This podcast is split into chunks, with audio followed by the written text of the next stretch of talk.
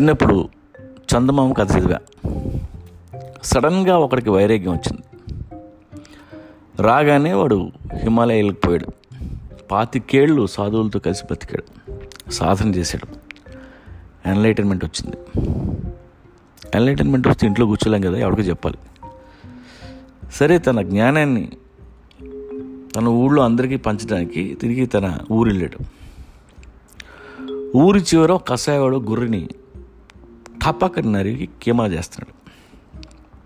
సాధువు కంగారు పడి ఆయన న్యాపి చెప్పాడు నాయన ఈ జన్మలో నువ్వు గుర్రిని చంపేస్తే వచ్చే జన్మలో వాడు మనిషే పుడతాడు నువ్వు గుర్రువే పుడతావు. అప్పుడు వాడు నిన్ను ఇలాగే నరికేస్తాడు. ఇది సైకిల్ నన్న పెద్ద సైకిల్ అని చెప్పాడు. అప్పుడు కసాయవాడు సాధువు వంక చూసి వీడు పోయిన జన్మలో నన్ను నరికేసాడయ్యా అందుకే ఇప్పుడు నేను నరుగుతున్నా నువ్వు చెప్పింది కరెక్టే ఇది పెద్ద సైకిలే అని కీమ కొడుతూ బిజీలో బిజీ అయిపోయాడు. ఆ సమాధానం విని సాధుకు మతిపోయింది. ఇంత చిన్న విషయం నాకెందుకు తెలియలేదని.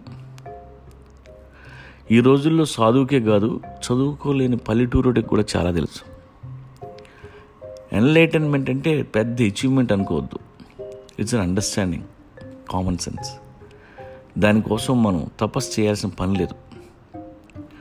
బొంగు మీకు తెలియని ఫిలాసఫీ అంటూ ఏం లేదు.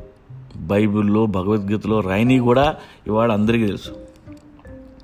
ఎన్లైటన్మెంట్ వచ్చిన వాళ్ళందరూ సాధువులే కానక్కర్లా. పెళ్ళే కాపురాలు చూస్తూ మన చుట్టూ చాలామంది ఉన్నారు. Enlightenment is common sense.